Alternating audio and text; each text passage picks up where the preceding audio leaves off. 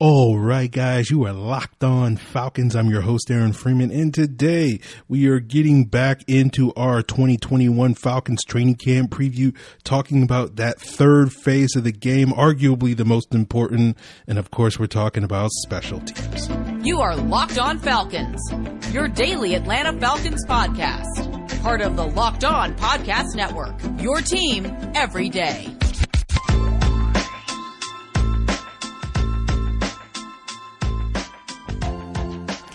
So, guys, you know me. I'm Aaron Freeman. Been covering the Falcons for many years, formerly at FalcFans.com. RIP, still going strong. However, on Twitter at FalcFans, and of course, the host of this illustrious Locked On Falcons podcast, your daily Atlanta Falcons podcast, right here on the Locked On Podcast Network. Your team every day. And before we get into today's episode talking about the Falcons special teams unit and how the various position battles will go for the return specialists as well as the coverage units, talking about the kickers, the punters, the long snappers, as well as how special teams roles will influence other positions on offense and defense. I do want to let you guys know about the Locked On Fantasy Football podcast if you're looking for that edge to help you win your fantasy league this year, or if you're like me, you just kind of want to get back into the playoffs after several years of a drought. Well, the Locked On Fantasy Football podcast hosted by Vinny Iyer of the Sporting News is the place to give you that daily edge, getting you all the data and info that you need so that your fantasy squad never fails. Subscribe to the Locked On Fantasy Football podcast, part of the Locked On Podcast Network on the Odyssey app or wherever you get your podcasts. So before we get started on today's special team stuff, I do want to uh, say something about the passing of former Falcons assistant coach Alex Gibbs earlier this week. I know I'm not necessarily timely talking about this now on Friday when Alex Gibbs passed on Monday at the age of 80. But uh, for those of you guys that don't know, Alex Gibbs was the Falcons offensive line coach during the Jim Mora era back in 2004. I think he retired technically after 2004 and became the sort of consultant in 05 and 06 uh, with the team helping out people like Tom Cable and I think Jeff Jagodzinski as the Falcons offensive line coaches in those subsequent years. But Alex Gibbs is sort of the godfather of the outside zone run blocking scheme made famous by the Kyle Shanahan, now Kyle Shanahan, as well as formerly by the Mike Shanahan coaching tree, uh, serving as the Broncos offensive line coach for the better part of a decade prior to arriving in Atlanta. Um, and you know he was the position coach of people like Todd McClure and Kynan Forney and all those guys back then. You know went on to coach, uh, you know, the better part of three or four decades in the NFL. Uh, went to Houston after Atlanta, Seattle, Denver. Uh, went back to Denver, uh, where I think he finally retired at age 72 back in 2013. So Alex Gibbs, one of the great uh, assistant coaches, passing earlier this week. Certainly, if we're talking about guys uh, when it comes to Hall of Fame assistant coaches, Alex Gibbs certainly is in the conversation as one of the top offensive line coaches to ever do it. And uh, just wanted to say that before we jump into our special teams preview, uh, where we'll be talking about the uh, Falcons roster changes and depth chart before we get into some of the position battles, particularly at that return specialist job later on today's episode. So, with that being said, let's talk about the players that the Falcons added this offseason to potentially help them out on special teams. The first signing of the Terry Fontenot era was a punter by the name of Dom Maggio. Uh, the Falcons also, of course, signed uh, running back slash wide receiver slash kickoff returner Cordarrelle Patterson this offseason. They also added wide receiver slash kick returner Jeff Badet, linebacker Brandon Copeland. In the draft, they drafted cornerback slash punt returner slash kick returner slash special teams maybe Avery Williamson. Um, I'm sorry, Avery Williams, and also in the draft they picked up Richie Grant, who was a uh, very effective special teams player uh, in college as well. Players that were key parts of the Falcons special teams a year ago that they wound up losing this offseason. Brandon Powell, their kick returner. Sherrod Neasman was the personal protector on the team's punt team. Uh, linebacker LaRoy Reynolds, tight end Luke Stocker, linebacker Edmund Robinson, running back Brian Hill was a gunner last year. Cornerback Blidi Wreh-Wilson, and edge rusher Charles Harris were contributors on the team's kickoff coverage units. And that gives us, brings us to the Falcons depth chart, and we'll talk about the main special teams positions. Um, talking about kicker, of course, Younghoe Koo is the only kicker on the, on the roster currently and top the depth chart there. Long snapper is the same with Josh Harris. Punter, the Falcons, because of the addition of Maggio. Maggio is behind Sterling Hofrichter at the punter position. Kickoff returner, my expectation is you'll have Cordarrelle Patterson one at the position. Avery Williams as his primary backup with Jeff Badet also in the mix as the number three kickoff returner. And at punt returner, Avery Williams is atop the depth chart. Chris Rowland is number two, and then you still have guys like Olamide Zaccheaus possibly in the mix if, if someone else is going to push either one of those two guys. And we'll take a, a deeper look at the various uh, coverage units and sort of the depth there and the competitions there later in the episode. But as we move forward, want to talk a little bit about the futures of players like Younghoe Koo and Josh Harris and Sterling Hofrichter before we get into the return battle, which I think is going to be the key position battle at this uh, particular one that most people are going to be paying attention to, particularly that punt return job. Uh, but we'll get into that coming up on today's Locked On Falcons podcast. But before we get there, guys, I do want to plug the NBA side of the Locked On Podcast Network, whether your team is in the NBA Finals or your team is gearing up for the upcoming draft later this month. Of course, the Locked On Podcast Network has you covered with a daily podcast devoted to your favorite NBA team, including those pesky Atlanta Hawks. Check out the Locked On Hawks podcast hosted by Brad Rowland, a recent guest on the Locked On Falcons podcast. But you can check out Brad every day on the Odyssey app or wherever you get your podcasts. So BetOnline is the fastest and easiest way to bet on all your sports action. BetOnline gives you the latest news, odds, and info for all your sporting needs, including MLB, NBA, NHL, and all your UFC and MMA action. And there's no time like now to get started at BetOnline. The NBA playoffs are ongoing. You have the British Open and Summer Olympics coming up, and of course, baseball season is in full swing. You can track all the action at BetOnline, and it's not just sports, since BetOnline even covers awards, TV shows, and reality TV. Get real time updated odds and props on almost anything you can imagine. Head over to to the website or use your mobile device to sign up today at betonline.ag. Use that promo code locked on. You'll receive a 50% welcome bonus with your first deposit. That means if you deposit 200 bucks, you get $100 in free money to play with with that promo code locked on. BetOnline, your online sportsbook experts. So I want to talk about the Falcons main specialist, the kickoff, the kicker, the punter, the kickoff guy, the and the long snapper, uh, before we get into the return battle. Um, and obviously, we're not expected to see much competition at those three main specialist spots.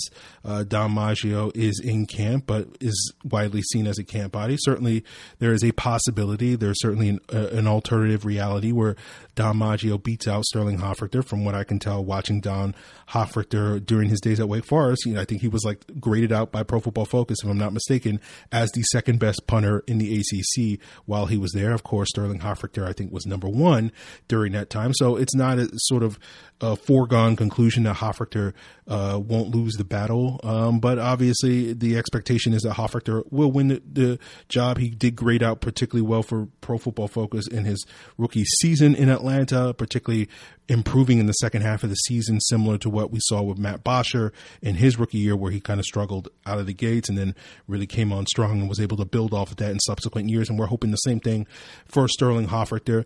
My guess is that Hofrichter will also serve as the full time kickoff return the kickoff specialist. I'm sorry. Um, this year, after sort of dabbling in that, thanks to some injuries to Younghoe Koo at various points last season. Uh, while we know that Koo is the king of onside kicks, we know that onside kicks aren't regular things, and so just keeping a guy as your kickoff specialist just so for the two times maybe a year that you'll have to do an onside kick doesn't make a ton of sense. Um, and if your goal is primarily to limit returns, it seems like Hofrichter is probably your better option there because Koo's kickoffs rarely got to the end zone, at least relative to other NFL kickers. Only 42% of his kickoffs last year were touchbacks, while 72% of Hofrichter's were. And when you look at it from a league wide disparity, disparity. Uh, 42% is towards the lower end of the spectrum among NFL kickers, and 72% is towards the upper end. Um, and so, you know, maybe there's an argument that a special teams coach, a coordinator, doesn't necessarily want his kickoff guy to, to boot the ball into the end zone because there's an argument that can be made. I've, I've seen at least some statistical evidence saying that uh, if you kick the ball, shy of the end zone, there's a higher probability that the team will get stopped the return specialist will get stopped before the 25 yarder. And so if maybe if you're a super, super uh, special kind of special teams coach, maybe that you are not as willing to concede the 25 yard as yard line as much by kicking touchbacks. Um, and so therefore in that world, then Koo would probably be your preferred guy, but I don't generally expect that to be the case. So when we look at guys like Koo and Harris, obviously with no competition, that doesn't mean that there aren't important seasons ahead of them in 2021 because 2021 represent a contract year for both of them. Now, Harris will be an unrestricted free agent next offseason while Koo will be a restricted free agent next offseason, which means that the Falcons should be able to retain Koo, but they will have to tender him. And since he's a former undrafted free agent, if they do tender him and with the intention of keeping him and not allowing another team to sort of uh, scoop him, swipe him or whatever the case, no, swiper, no swiping. Um, don't know why that popped into my head, but, uh, you know, they'll have to tender him at the second round level, which overthecap.com projects to be about $3.9 million next year. So if the Falcons want to keep Younghoe Koo, they'll have to pay him roughly $4 million next year. And if they like what they see from him, you know, they can lower that number by giving him a long term extension. But the going rate for high end kickers in today's NFL is about four or five million dollars a year.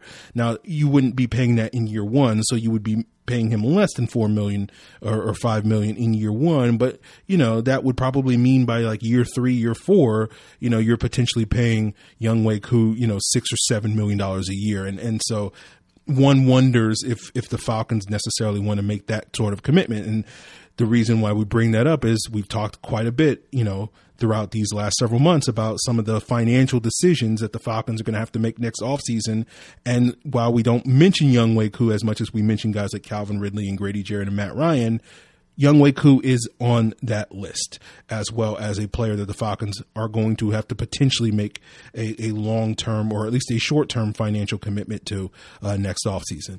Josh Harris, again, is entering a contract year as an unrestricted free agent, and I'll be curious to see if he's retained. I'm assuming that the Falcons will retain him because there's no reason to move on from Josh Harris because outside of maybe like a handful of wonky snaps his rookie year back in 2012, he's been, as far as I can tell, as far as I've I've noticed, pretty much perfect on his snaps for the last eight seasons. Um, but I've talked about in the past how teams that typically aren't overly successful, aren't playoff contenders, tend to look at these positions, whether we're talking about kicker, punter, or long snapper, as luxuries to pay premiums on guys. And I've said before, I don't think it's a coincidence that the Falcons look to start moving on from players like Matt Bryant and Matt Bosher around the same time where they started missing the playoffs after multiple years. Um, and, and that's generally the trend. And I wonder if because you know, you know, depending on what your expectations for the team is this year, I wonder if Josh Harris will sort of be shown the door and the team will be like, look, we can get a younger guy in here. Uh, what's the point of paying a premium? Now, the good thing that Josh Harris has going for him is long snappers don't make much of a premium. They're probably the cheapest position in the league um, in terms of what the big money makers make at that position. The highest paid long snapper in the NFL averages about $1.3 million a year, which is marginally more than the veteran minimum uh, for that position group. And, you know, you look at the contract that Josh Harris and that extension he signed back in 2018, which averaged about $800,000 a year at that time you know, that's actually a cheaper contract than what the Panthers are paying their rookie long snapper that they wound up drafting this past year in Thomas Fletcher, who's making like 900 plus a thousand dollars a year. Um, so like, there's no real reason for the Falcons, or at least there's certainly no financial reason for the Falcons to move on from Josh Harris after this season. And so they would just essentially be doing it just to do it. Um, not because it would be saving them a significant amount of money. So that's just something to keep an eye on to sort of see if the Falcons just basically look, we're going to, you know, you, you know, when new regimes come in, they're like, we're just going to shuffle things just for the sake of shuffling things. And, and that may be a byproduct of that. Hopefully not because, you know, Josh Harris, as I said, has been, you know, lights out as, as far as the long snapper game goes for the last eight years. But moving on to the return battle, which I think is probably a little bit more compelling to a lot of you. Um, obviously, the Falcons added one of the NFL's most prolific uh, and productive kickoff returners in NFL history by adding Cordarrelle Patterson. Patterson is basically the exception to the rule when you hear me talk, you know, about how like returners don't really matter much in today's NFL, which you've probably heard, you know, ad nauseum over the last four or five years on this podcast. Patterson is one of the few exceptions to that rule. Um, but even though he is the exception, he, in a lot of ways, he's not really the exception because despite the fact that he's been arguably the best, um, you know, I would like to hear someone argue against this, but he's been the best um, kickoff returner in the NFL for the last decade. He still is treated like a journeyman player, right? The Falcons are about to be his fifth NFL team going into his ninth NFL season. And he's been, you know, they're about to be his fourth NFL team over the last five years. And so while we can certainly have a discussion and debate over the value that he brings on the field as a returner and whatnot into any NFL team as a returner, it does seem that despite whatever value you perceive it to have, NFL teams aren't willing to commit to him to more than a year or two. Um, and we'll sort of see if the Falcons are on the same track because they obviously signed him to a one year contract. So we'll just see how that develops.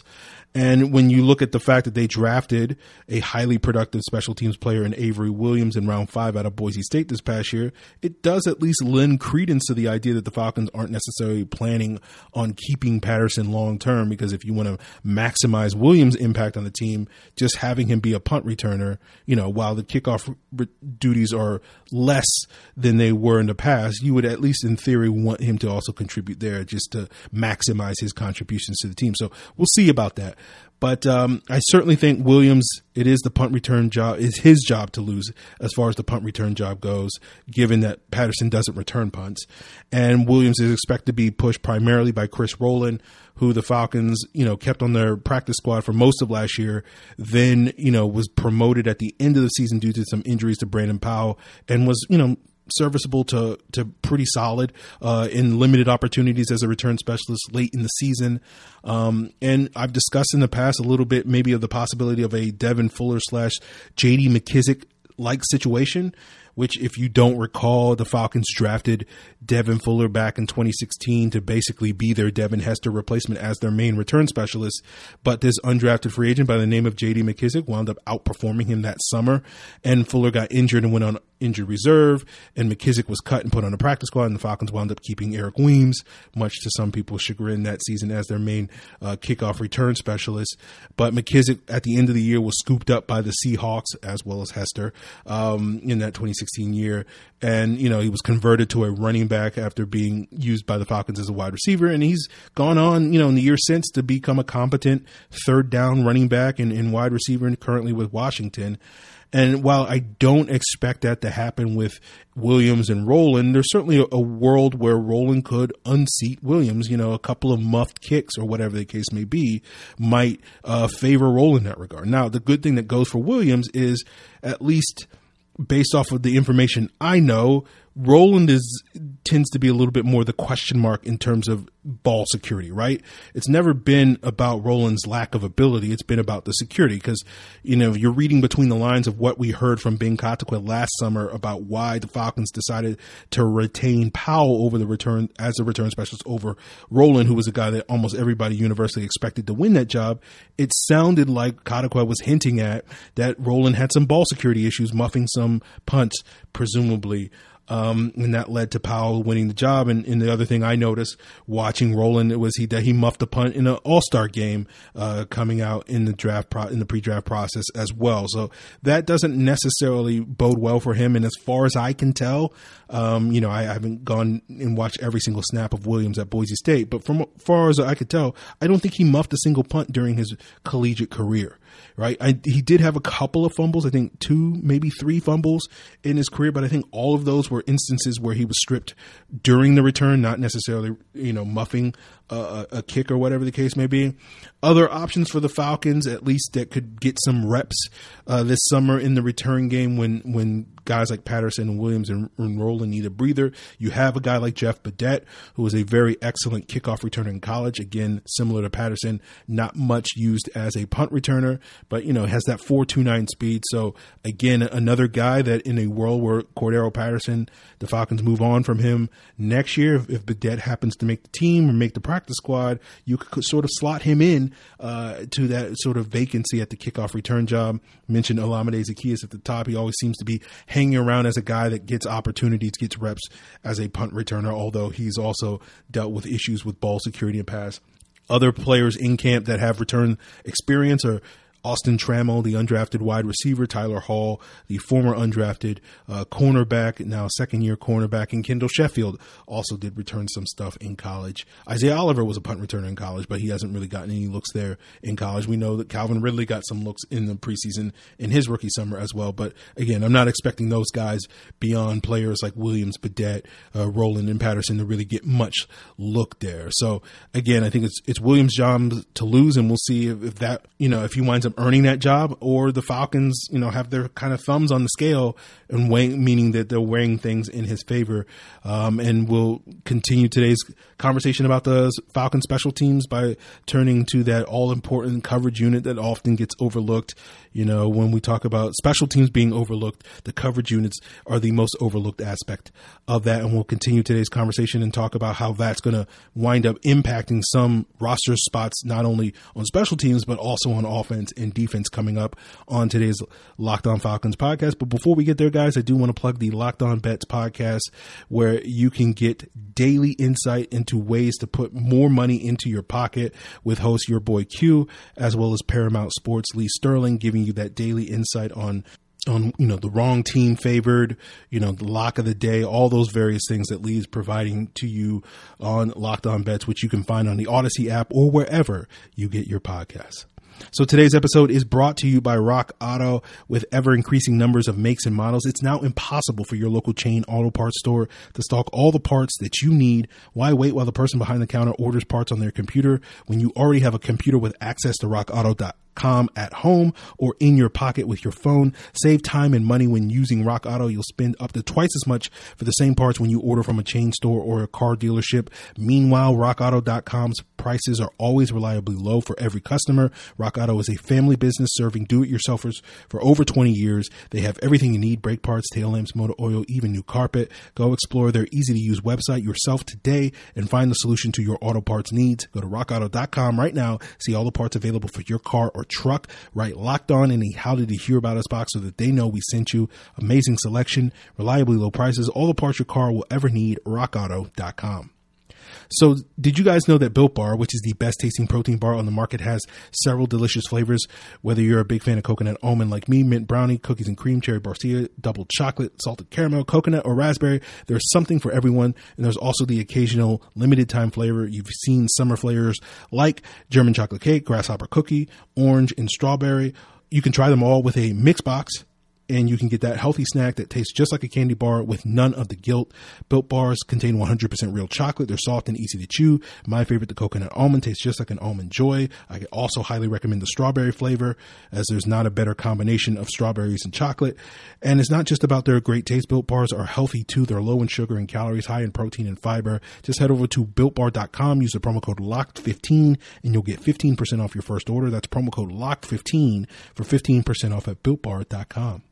Now let's talk about where the real competitions on special teams are going to be, and that's the coverage units. Now, I've discussed before, but basically nowadays, because the league has sort of marginalized the impact of kickoffs due to the various rules, if you do really want to carve out a niche on special teams and become a quote unquote special teamer in the NFL that can last in this league for several years, you got to make your hay on punt coverage units.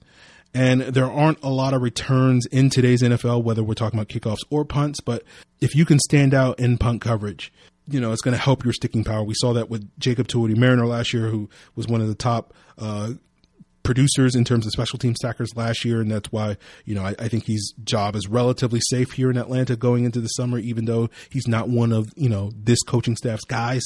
Uh, but I would at this point be surprised if he was cut just because of that value that he brings on special teams to be one of those guys that's carved out that niche. Um, but basically, there are three key roles on the punt coverage unit. And, you know, once you remove obvious ones like the punter and the long snapper out of the equation. So there are nine other players that make up that punt coverage unit, and they fit into three broad categories. There's two gunners, there are six um, you know, guys on along the line of scrimmage that are being asked to block, and then there's the one personal protector. Now, Uh, starting out with the Gunners, they're the two players that line up wide, similar to what you see wide receivers on offense or corners on defense. And their job is obviously to get down the field as quickly as possible and basically be the first guys to prevent a big return. Ideally, they'll get downfield so fast that the returner will be forced to call it a fair catch. But if he doesn't, they're expected to sort of be that first line of defense for the special teams unit. Obviously, returners are trained to make the first guy miss. So gunners typically don't make a ton of tackles because they're typically the first guys down the field, and, and returners, good returners, will make the first guy miss, so they don't get a ton of tackles. But they're supposed to sort of corral the returner and and help you know force him to go a certain direction, and that will allow the, the rest of the unit to sort of rally to the ball and whatnot. So, you know, what is required of being a, a, capable gunner, typically, you know, first thing you look for is speed, right? But you also have to have physicality, right? Because you're going to have to basically run full speed into another human being. Right, so you got to have a certain mentality about you that you know you, you're willing to be a crash test dummy.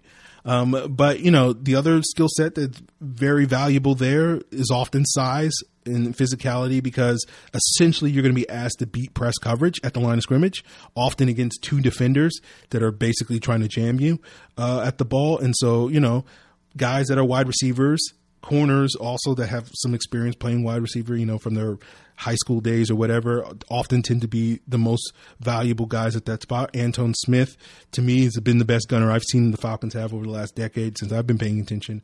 But, you know, when we're looking at guys currently on the Falcons roster that fit the bill, you know, Cordarrelle Patterson has experience as a gunner in this league, did that role the last two years in Chicago, um, and was effective in that role. So, you know, I, I would guess he would be the top option to fill one of those two spots. I would guess Avery Williams would be my next best guess to, to fill the other spot. Um, but I don't think either one of those guys filling those spots is guaranteed.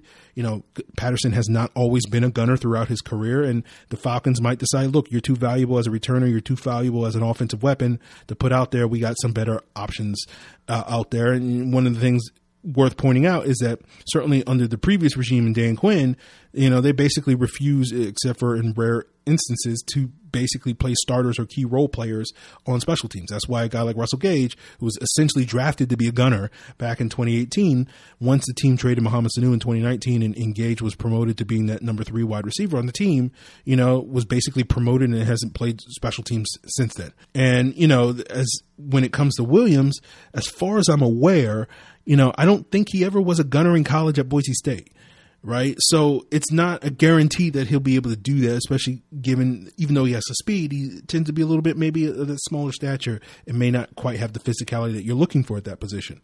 So there's no guarantee that either one of those guys will wind up filling those duties, although they would be my first choices, my first guesses as to who I would think are likely. But behind them, you have other alternative options, you know, guys that are currently on the Falcons that have experience in, in past years uh, as gunners Kendall Sheffield, Olamide Zaccheaus, Christian Blake, Tyler Hall all current Falcons players that have that experience working last year and previous year as gunners. Fabian Moreau worked as a gunner as a rookie, hasn't really since then.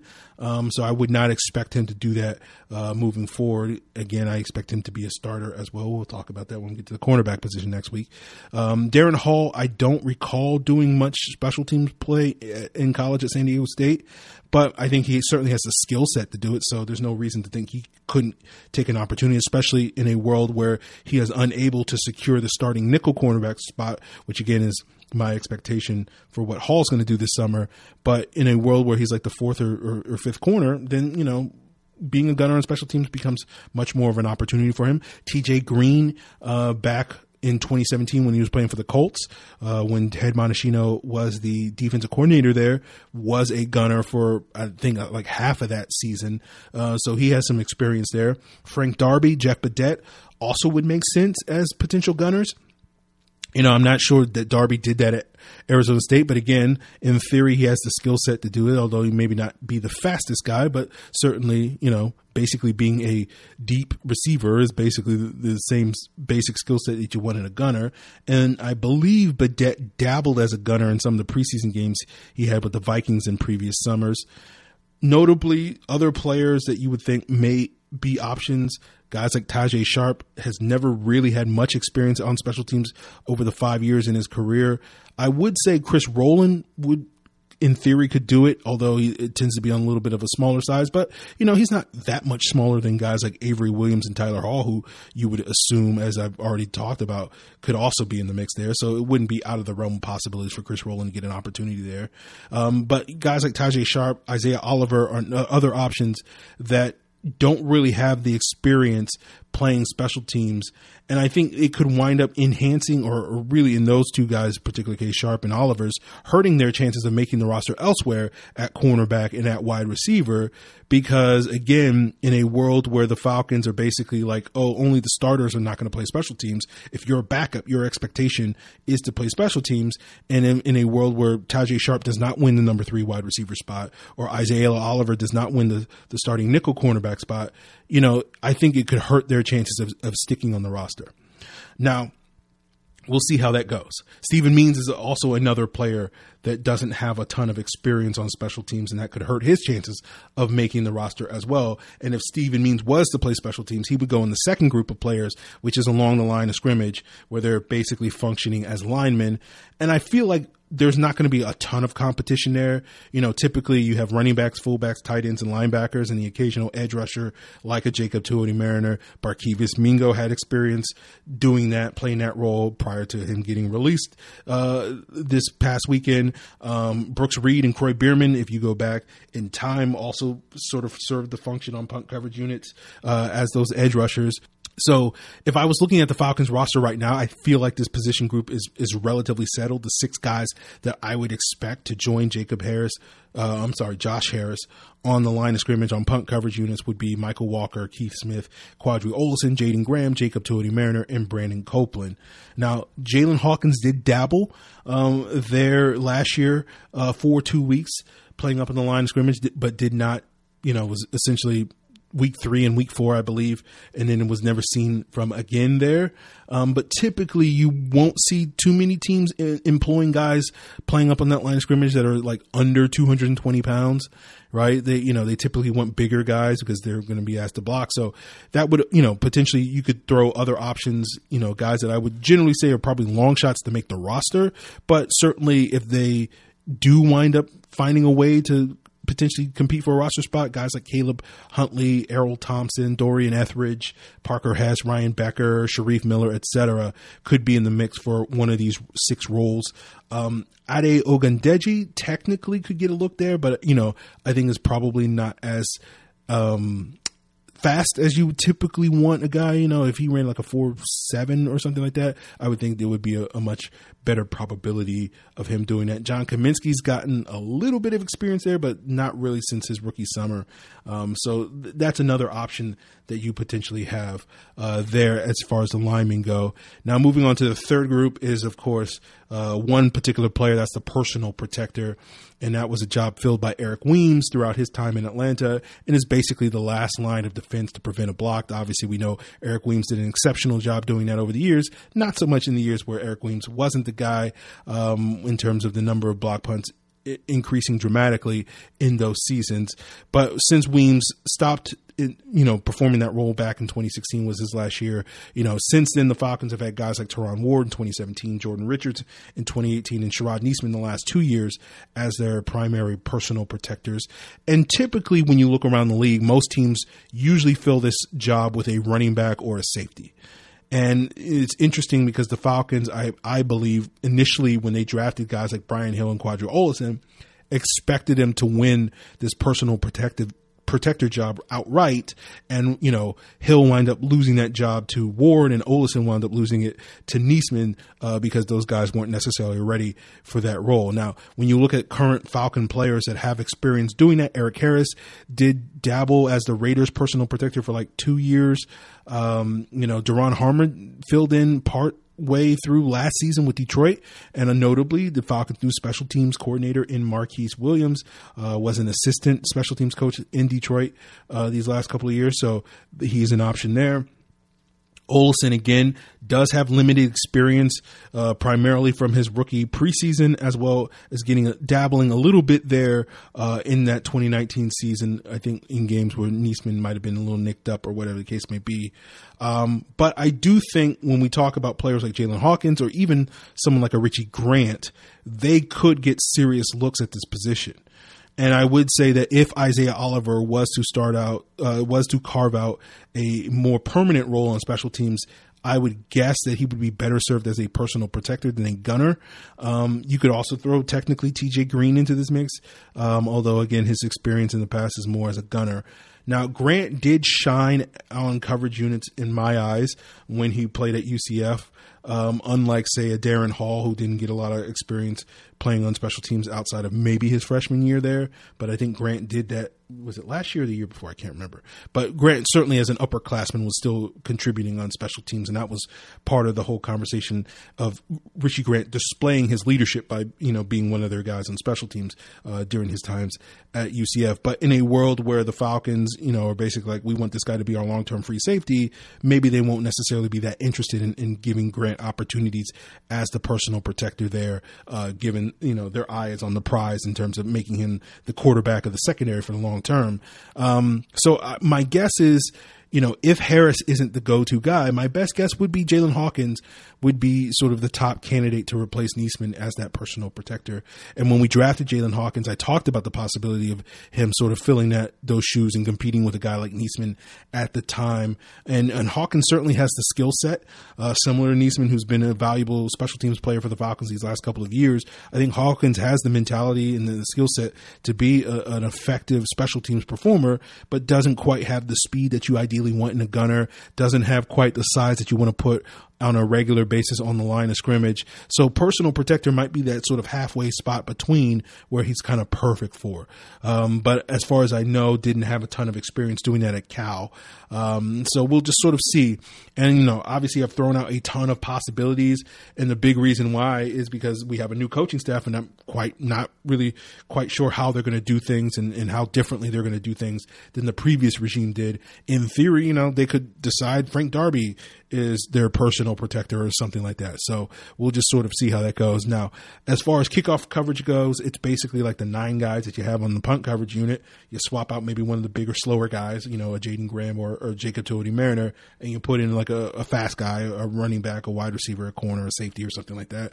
And basically, you got your kickoff coverage unit. Now, when I talked about the rare exceptions when a starter does play uh, on special teams or at least on one of these main coverage units, kickoff coverage tends to be the exception to the rule where you've seen guys in the past, guys like Desmond Trufant, Robert Alford, Keanu Neal, sort of serving as the wing on the kickoff coverage unit. And basically their job is alongside whoever the kickoff specialist. In the past, I was obviously Matt Bosher. Now currently it's either Younghoe Koo or, or Sterling Hofrichter is basically the last line of defense. You know, they basically play the quote unquote safety position, um, in, on, on that unit. Uh, and they basically hang back, uh, and make sure that a big return. Their job is to basically make the tackle if there is a big return. Um, you know, when you have Matt Bosher, you don't really need those guys to do much because, you know, Bosch is going to make that tackle. And, and also is a, a, very good tackler as well. So, um, probably not a big deal. So that's the one exception where a quote a technical offensive or defensive starter, usually it's a starting uh, D back,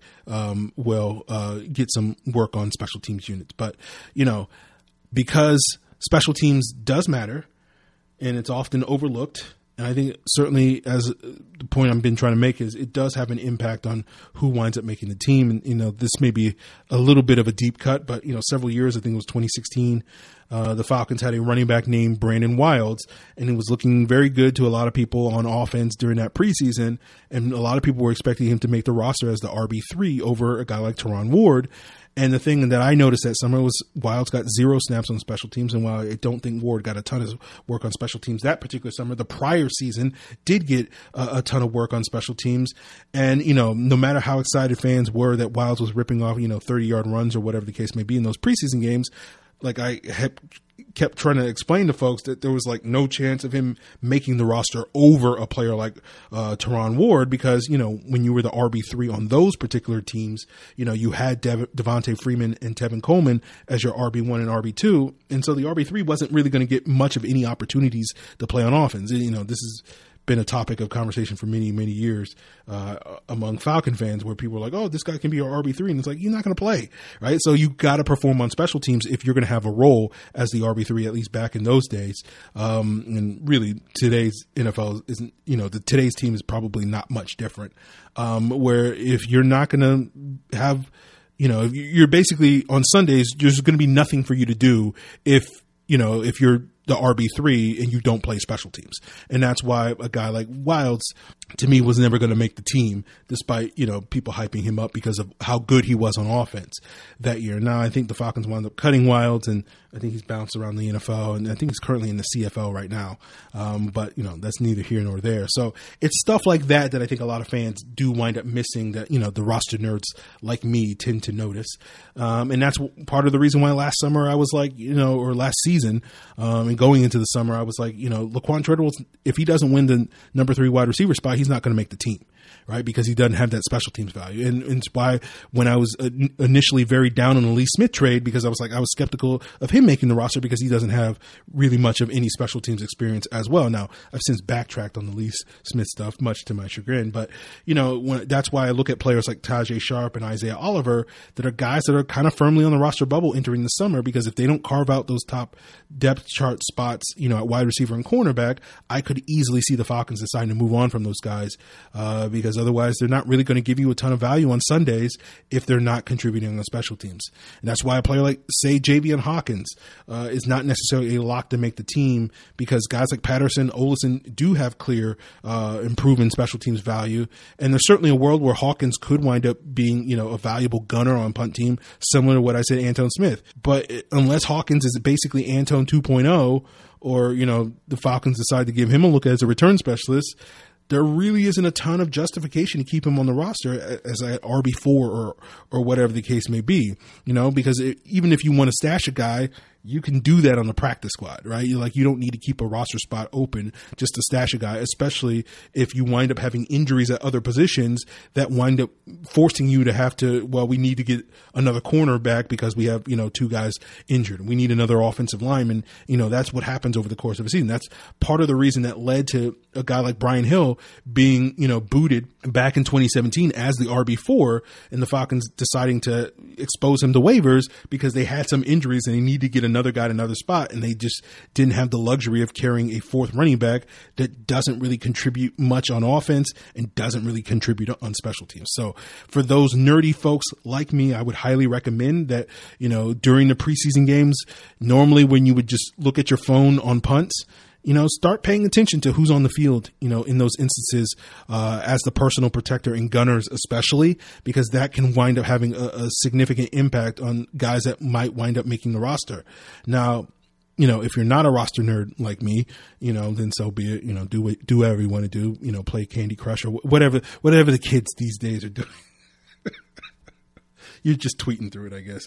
Um, but you know, TikTok, I guess, is is what people are doing nowadays. But um, you know, I'm sure you probably have a lot more interesting things going on in your life, and in fact, I probably know that you're having a lot more interesting things going on in your life rather than really, you know, digging digging deep on you know who's the personal protector on the second string you know, preseason punt team in third quarter of, of these preseason games. So, you know, but if you're the type of person that can rattle off a final 53 man roster projection purely from memory, you know, then this is the podcast for you. This is a safe place for you. And uh, speaking of safe places, guys, if you're into sports, but you're listening to these episodes and you're thinking, man, really, Aaron, I, I really do appreciate you doing your best to try to make special teams as interesting for us as it is to you. But uh, I'm just not really in the headspace for the Falcons, but I still pay attention to the other sports. Well, you know, NBA Finals. Now that the series is tied up 2 2, you know, what's going on with Team USA basketball, baseball, all those various things. Well, my friends, host Peter Bukowski of the Locked On Today podcast has you covered, right? It's all the sports news that you need every morning. Another 20 minutes. Subscribe to the Locked On Today podcast on the Odyssey app or wherever you get your podcasts. Now, you're probably sitting there saying, where's Aaron going with this? But uh, that's where I'm going. Locked On Today. Check it out. Great show. Um, probably a better show than this one. Uh, All right, guys, I'm done. Uh, about 45 minutes on special teams. Only on Locked On Falcons. Have a great weekend. Uh, until then, we'll be back with more training camp previews next week. We got another NFC South uh, Bucs preview next week as well. But we we're trying to going to try to wrap up uh, quarterback, running back, corner, and safety uh, as well next week. So hopefully that's the plan. Until then, guys.